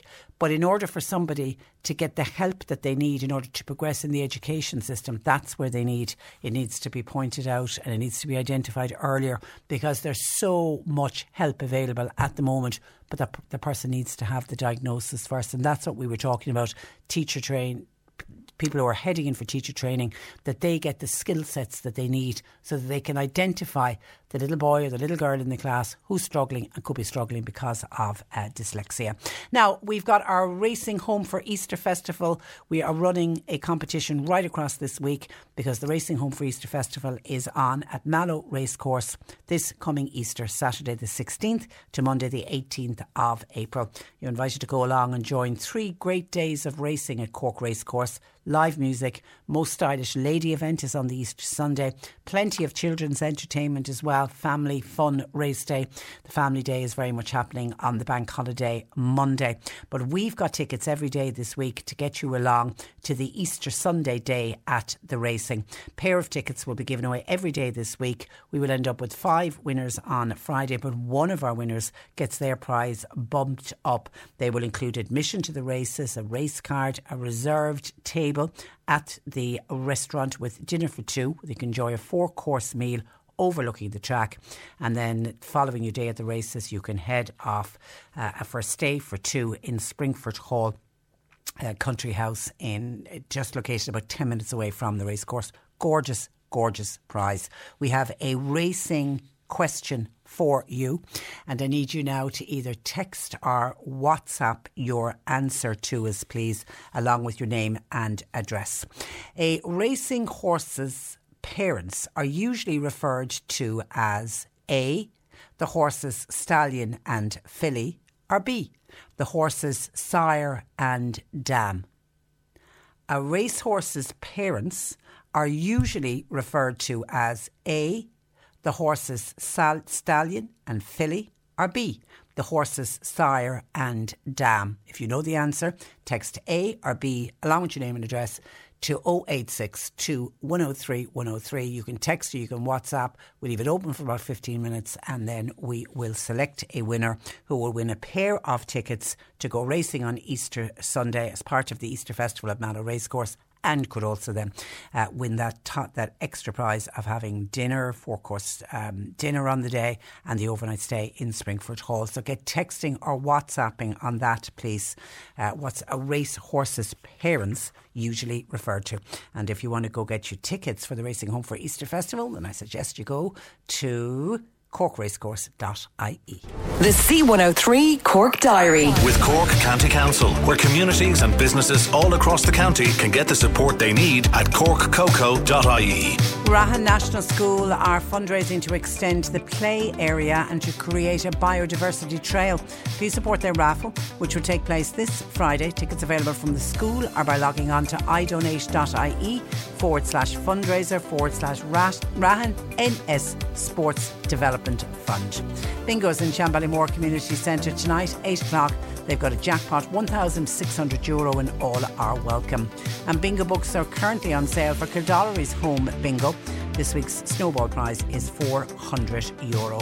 And Fermoy Musical Society will host their concert live in living colour. It's on Friday and Saturday next. Tickets 15 euro and they're on sale by contacting 086 24 99721. Cork today on C103. Call Patricia with your comment. 0818 103 103. Now, I want to go back to an interview that we tried to do earlier this morning with Cork based Fianna Fáil MEP uh, Billy Kelleher, who's called on all Irish companies with operations in Russia to pull out of the country and send a very strong message to the people of Russia whose government continue with its illegal war. And Billy, phone lines sorted out, is ba- back with us. Good afternoon to you, Billy. Good afternoon, Uh, Patricia, and and, uh, apologies for no, not, not your fault. Phone lines late leave us down all the time. Now, I was starting to ask you, do, do you know, how, uh, do many Irish companies have operations in Russia? Well, it's quite a sizable number of very small companies that would be offering some services or would be involved in some way in in the uh, Russian Federation over the years. I actually uh, visited there a number of times when I was Minister of State on trade missions. So, I mean, there was. Um, in a previous time, you know, uh, links being built up between uh, Ireland and uh, co- companies in um, in Russia. But uh, in recent years, obviously, you've had the big ones like Kingspan, Smurfit Kappa, um, Cement Roadstone Holdings, uh, Kerry Group, for example, would also have a, a footprint there. So, look, there's a, a, makeup of companies from very large to very small. But I primarily am talking about the larger ones. You know, I know Enterprise Ireland is assisting the smaller companies that uh, have, you know, maybe one or two people there or just supplying services in or out of, of Russia. But in general, this is about the big ones, Yeah. just sending a strong message, you And know, is- in terms of the sanctions. And is your fear that any commercial activity could be sending funding, even indirectly, to Putin's regime? Well, I mean, the first and foremost thing is if we, if we are trying to sanction Russia, I mean, if, if all companies uh, withdraw, when I talk about all companies, all big companies from around the world, if they withdraw, well, then it has an immediate impact. But if you have ones that aren't withdrawing immediately, well, then you don't have that um, immediate big bang effect. So, you know, we want all the large companies to, to get out of Russia. And yes, Patricia, the concern is obviously two things that there may be uh, economic activity that would uh, fund the Russian exchequer uh, through taxation or through other means. And also the fact that these big companies, particularly international companies, they give a legitimacy to the Putin regime. In other words, they can use these companies and saying, well, look, uh, some companies have left, but big companies have stayed, and they can identify and point to um, companies that remain. So that is the concern as well. So the fact that Irish companies are beginning to withdraw in large numbers is, is, is very is very welcome. And what we need now is for the others to do the same. And what we're asking is, and I, this is a big ask, obviously, uh, but I mean, like, we, you know, when you look at the genocide in uh, Bucha, when you look at the appalling attacks in Mariupol in uh, southern Ukraine, you know, what we're asking companies to do, what we're asking citizens across Europe to do in terms of sanctions that may have an impact on Europe as well, uh, you know, is very small compared to what is actually happening on the streets of Ukrainian cities at the moment. It's. It's it's it's really hard to watch some of those scenes, isn't it? That were that were that's unfolding before our eyes. Particularly as you say in, in Bucha. I dread to think what's going to unfold when they finally get into Mariupol. Well, yes, I mean these are uh, the, places that we have witnessed um, areas, and the satellite uh, images from Bucha indicate that you know th- th- this happened uh, a, a number of days before the Russian. Uh, Left. So, I mean, these were uh, parts of the country that were occupied only for a short period of time by the Russians. They were eventually were driven back. But there's large swathes of uh, Ukraine that are being occupied for a period of time, and it may be sometime before they're liberated. You know, we don't know whether they'll ever be liberated. But if this is what they can do in two or three weeks, imagine what they are doing in parts of Ukraine where we can't access, and certainly uh, even even in advance of the obvious war crimes in Bucha, they're shelling civilian areas. They're bombing civilian apartment blocks. They are bombing maternity hospitals. They are bombing schools. Uh, this, these are war crimes already. So, I mean, the, the Russian Federation and Putin and, and and his mob are really, you know, uh, stooping to a level that I thought I'd never see in my lifetime again in Europe. And I saw, as a direct result of what came out of Bucha, the Germans uh, expelled 40 Russian diplomats, and Lithuania literally threw out their Russian ambassador. Still no move on us, and I know that's something that you felt quite strongly about at the start. Uh, I mean, you even offered to drive him to the airport. You want, the, you still want the Russian ambassador to be gone? I, I do. Um, I, I, cannot believe that uh, he's still on Irish soil, and I can understand the government says that they want to keep up diplomatic uh, relations. But let's be honest, how could you have any uh, liaison with a person who has consistently misled the Irish people, lied to the Irish people in terms of the fact that he said there is no war, there's no targeting of civilians uh, in Ukraine. It is simply unfathomable that you could have any business with with um, the Russian ambassador in Ireland. And I think that to keep up diplomatic relations, I mean, Europe should nominate one embassy um, that would deal with all European citizens' queries in Moscow, but the rest of them should be sent packing sent packing at this stage. And um, I know that there's a an increase um, suspending of um, diplomats across Europe and sending them back to Russia. But until such time as uh, embassies are actually closed, you know, um, Russia will still and don't. Bear in mind, Putin uses all these things to his advantage. He can say day in, day out, uh, no European countries expelled any of my ambassadors. Yeah, yeah. No, I have international support. So while we have these guys uh, smooching around Dublin, uh, you know, in the lap of luxury, while artillery from Russian guns are bombing civilian targets, and you have people being summarily executed on the streets of Bucha in northern Ukraine. I simply cannot understand why he's allowed um, uh, stay in, in, in the leafy suburbs where he lives. Okay, and back to Irish companies withdrawing their operations. I know in particular Kerry Group was a group that you wrote to personally asking them to finish up their operations in Russia. Now they have responded. Are you, are you pleased with that? They're suspending all their operations in Russia and in Belarus.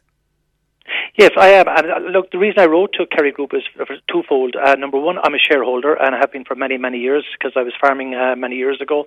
Um, it's a company I admire greatly. It's a, you know, it's, it's a wonderful, dynamic company, and um, you know, it's an international reputation. It is an internationally significant company from Ireland's reputation as well, and um, equally as a as a public rep for Ireland South, which is basically Munster and South Leinster, where Kerry Group would have a large uh, agri footprint. I just felt that you know they could not uh, and should not remain in Russia as they had indicated that they would do, and uh, I felt that their original statement was, just was not near what was required from a company with such a superb reputation. And um, I, I, I'm I welcome the fact that they have, you know, changed course. They have uh, shuttered their operations in Russia and Belarus, and you know those things have to be done uh, for the duration of this war. What happens after the war in terms of peace process and settlements and all that is hypothetical. But what we need to do now is send strong signals um, by large companies, by governments, uh, and by everybody concerned that what's happening is just unacceptable. Mm-hmm. And that means now Irish, uh, the Irish government has to make decisions about uh, ambassadors. The European Union has to make decisions about Russian gas and whether or not we can continue to fund uh, the war. So, in effect, what we're doing, uh, Patricia, is we're purchasing gas. Europe is purchasing gas off Russia up to a billion euros a day at the moment uh, to pay Putin so he can pay and fund his army to kill Ukrainians and force more Ukrainians to flee into Europe. It, it really is the most bizarre circular economy of appalling humanitarian abuse that I, I, can I have seen in a long time, and I just believe that we just have to be honest with ourselves. If we continue to purchase the volumes of gas from Russia, we are directly funding uh, Putin's regime and um, Europe is facilitating his ability to fund his war machine. And that's what President Zelensky has said as well. John in Cork City says there is supposed to be a protest in Passage West today. It's to do with a Russian ship carrying timber, which is due to dock there later today. But John says that timber is already paid for and it will keep people in jobs here. What would Billy say to a protest like that? Well, look, what I always say about um, sanctions, they must be proportionate, and they must always be proportionate in the sense that they must hurt your enemy more than they hurt you. So the idea that you would sanction and it would do more damage to the Irish economy or the European economy than it would to the Russian economy would not make sound political economic sense. So, I mean, any sanctions that I would support would always be ones that would have a gr- far greater impact on the economy or the broader Putin regime than they would have, we'll say, on damaging uh, the European economy. And that's why when I talk about uh, cutting off gas, you know, we have to start that process now. We have to reorientate our supply chain uh, from uh, LNG, not just into Ireland, but into Europe for the, the foreseeable future. Norway, uh, Netherlands, the UK and others would have to increase pro- productivity or production of gas for the foreseeable future. But we have to start this process immediately. Otherwise, we know what will happen. Uh, we will continue to buy gas. We'll continue to fund uh, Putin, and we're back to where we are week in, week out. So, you know, always sanctions should hurt the enemy more than hurt yourself. But uh, certainly, um, any sanction that targets the Russian economy specifically is one I support. Uh, timber and other things, they're building materials. Sometimes they are just required for the European economy as well, uh, and they can't be sourced anywhere else. But um, on the issue of gas, I believe at this stage, uh, President Biden has already said that they will facilitate the importation of LNG. We can also source it from other countries, and we can produce, we can increase production uh, in some of the countries that have natural gas uh, in Europe as well. Okay, all right, we'll leave it there. Listen, Billy, thank you for that, and thanks for joining us on the programme. Thank you, Patricia. Uh, good morning to you. That is uh, Cork based Fianna Fáil MEP Billy Kelleher. 0818 103 103. Bernie taking your calls. You can text or WhatsApp to 0862 103 103. Cork today on C103. Text or WhatsApp Patricia with your comment. 0862 103 103. And a huge reaction to our Racing Home for Easter Festival uh, tickets. And you can stop texting us because we have our winner while the outbreak was on there. We randomly selected a winner. Today's question was the racehorse's parents are usually referred to as. It is B the horse's sire and uh, dam. And our winner today is, drum roll, except I don't have a drum roll, Shannon O'Connell of Eagle View in Banteer with the correct answer. Congratulations, Shannon O'Connell, Eagle View in Banteer. Shannon, you've won a pair of tickets to go racing home for Easter on Easter Sunday. But stay tuned because on Friday you could be bumping up that prize to dinner for two, a race card, a reserved table in the restaurant out at the racecourse, and then an overnight stay at Springfort Hall Country House Hotel uh, on, on that night of Easter Sunday night. So, congratulations, Shannon O'Connell, Eagle View in Banteer. More of those tickets to give away tomorrow, Wednesday, and again on Thursday. And you can find out all about tickets to the Racing Home for Easter Festival by going online to corkracecourse.ie. Joe Heffernan joins us because it's Tuesday afternoon. Good afternoon to you, Joe. Good afternoon, Patricia. And you're welcome to the programme. We are picking up on a piece that you did with John Paul last week when you were discussing trauma and Yeah. how people react to a critical incident. And today you want to talk about th- things that people can try or things that people need to do. Yeah, yeah, a couple of things like that. When we do, when I do the, the training for different um, organisations like paramedics, etc., etc., we'd have handouts um, at the end of maybe uh, the training, and uh, one of them would be entitled "Things to Try," and um, yeah, the feedback would have been that you know it makes sense and that um, and it was found helpful. Um, we were talking last week, as you say, about the three classic symptoms of trauma avoidance, intrusion, and hypervigilance. Um, before we do get into that, can I just uh, say welcome back to our esteemed parish priest, Father Jim Kennelly, who's back in action um, after being not well there for um, a few days. So he's back in action, and um, that will help um, uh, a few people who are maybe suffering from the trauma of all that's going on in the world. But yeah, we talked about that last week. Um, uh, basically, we were talking about uh, normalizing trauma and saying, like, you'd say to a person, you're a normal person reacting in a normal way to a very abnormal event. And God knows, Patricia, I'm sure you will agree, we've had an awful lot of very abnormal events um, in a in a broad way rather than an individual way um, over the last, and indeed an individual way too. Many people have had COVID, and it would have been scary. So yeah, um, we have the Ukrainian people coming to Ireland. Many of them will be suffering from post-traumatic stress disorder. Yeah, a lot of Um, them are going to need a, a, a lot of help. Absolutely. And that's where this, um, you know, um, critical incident uh, um, whole subject uh, comes uh, into play, really. Okay, so give us suggestions of things that people can can try, and you suggest that you need to do this as soon as possible after the critical incident. If possible. Okay. If possible. Um, having said that, now I've had people um, uh, in my own practice um, where uh, a critical incident that turned out to be still causing a problem might have been years ago. But ideally, um, you know, soon after the event. Um, there's a thing called a defusing, which is kind of done immediately. We'll say now there's an A and E where the staff have been um, uh, very upset by um, uh, an incident uh, overnight in the uh, in in the A and E um, in the morning, rather than everyone just going their own way.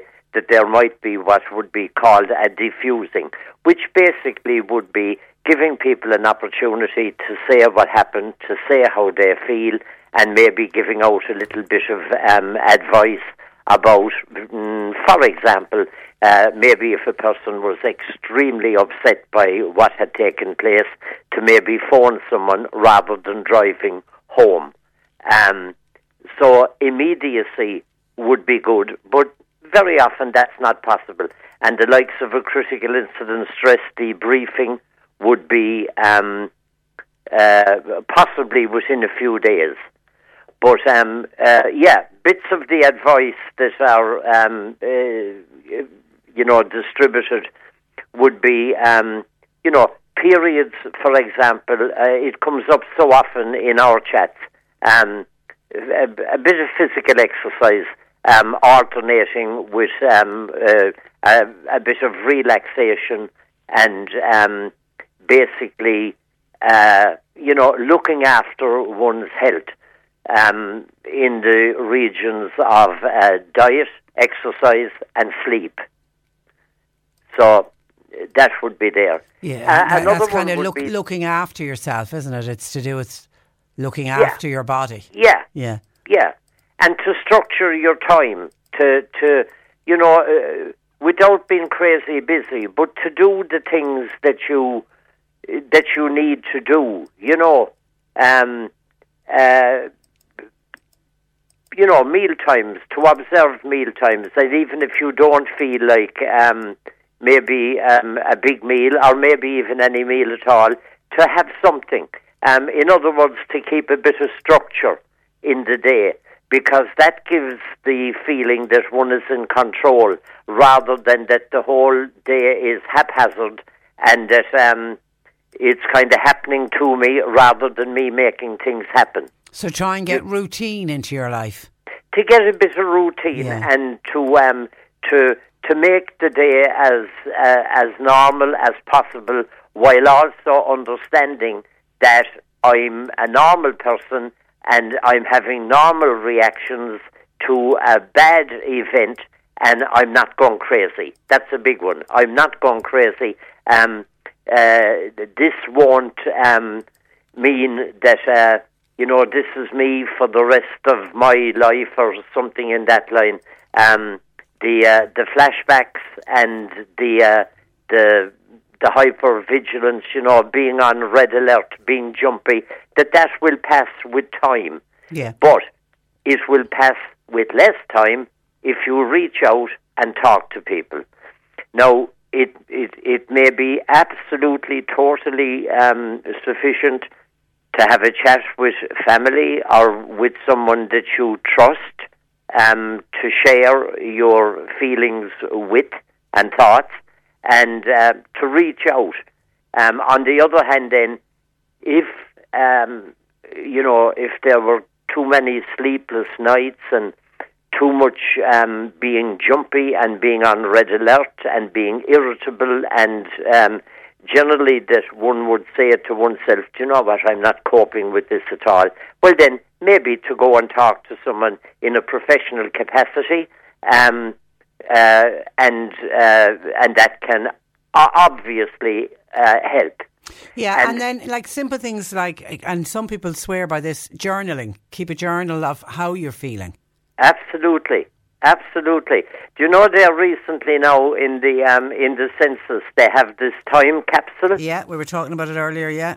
Right. Well, now you see, we can have a kind of our own time capsule of, say, the COVID or the war in Ukraine, um, like the current times that are um, not pleasant, um, and uh, you know, a daily journal of how I was coping um, will be very, very interesting to read in in in a year, in two, in three, e- even to leave it uh, behind us.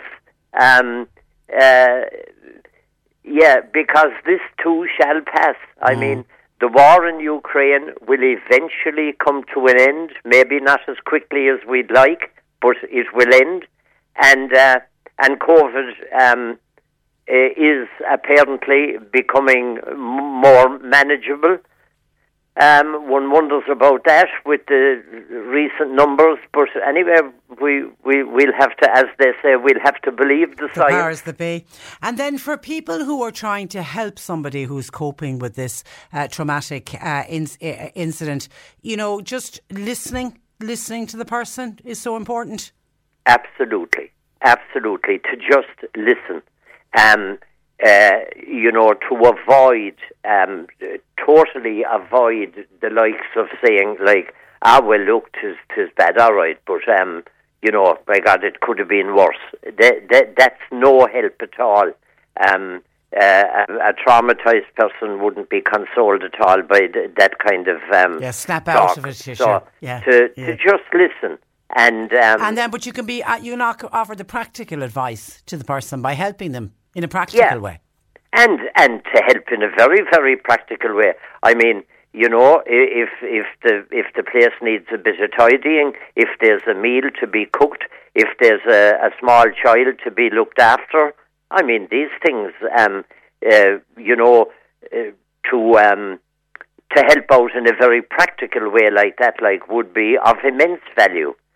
And may, maybe to kind of watch out for if the person was inclined to be uh, medicating or numbing the the pain of what they were going through with, for example, we'll say alcohol, um, because uh, one problem is bad, but two uh, uh, is worse. Um, so not to complicate what's going on uh, with a substance abuse problem. So yeah, to to as they say in modern um, lingo, to kind of to be there for the person. Yeah, and and to be to to reassure the person that they're safe, that um, you know that this too shall pass. Um, uh, and maybe um, if uh, the the best of all would be that if someone who has been through a trauma and what they found to be helpful at the time, um, because that gives a great credibility and validity uh, to what the person uh, is hearing. Uh, it's kind of like being there, done that. This worked for me. I found that good, and the the, the person hearing that will will think, well, okay, okay, I, I can accept that kind of talk. Yeah. Yeah, and just just be there for the person. Be there and and and let them move at their own pace as well. I think that's really Absolutely. important. and and not to take you know if they're tetchy, if they're angry, if they're a little bit impossible, um, to not take it personally. That that's a that's a typical symptom of of a person going through um, uh, a bad time after after a Yeah, they might fly off the handle for the smallest thing that they Yeah. wouldn't they wouldn't normally do. Yeah, make allowances. Okay. Yeah. As always, a mine of information. Thank you for that, Joe. Have a lovely week. And we'll, the same. We'll chat to you next Tuesday. Thanks for that. That is uh, Joe Heffernan who runs a counselling practice in Boherbue. His number is 086 834 8145. A couple of final texts uh, in. Michael says, Hi Patricia, have you heard that the Russian embassy in Dublin is having difficulties? They've had to get onto the Department of Foreign Affairs because nobody will deliver fuel to the embassy. I wonder how sanctions are going to affect the ordinary Russian people on the ground. And I did see that story. It's broken uh, this morning. They're running out of diesel for heating and hot water, and they've had to get on to the Minister for Foreign Affairs to get him to I- intervene before they run out, or they're going to be very chilly in the uh, embassy. None of the fuel suppliers in Dublin will uh, deliver fuel to them. It'd Be interested to see what Simon Coveney does on that one. And Richie says this is on carbon tax. I genuinely appreciate that the world needs minding and that we all have to do our bit. But what about the big contributors to global warming? Warm, warming, the Chinas, the Indias, the uh, Russias, the Africa, the Americas. It is the bigger game screwing the ordinary taxpayer in the developed world, and the rest not held to account.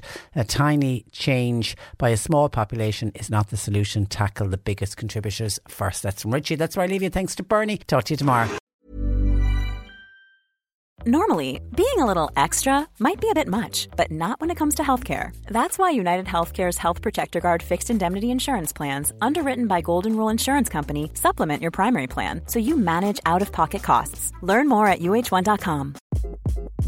Hi, this is Craig Robinson from Ways to Win, and support for this podcast comes from Invesco QQQ the official ETF of the NCAA. Invesco QQQ is proud to sponsor this episode and even prouder to provide access to innovation for the last 25 years. Basketball has had innovations over the years too. We're seeing the game played in new ways every day. Learn more at Invesco.com slash QQQ. Let's rethink possibility. Invesco Distributors, Inc.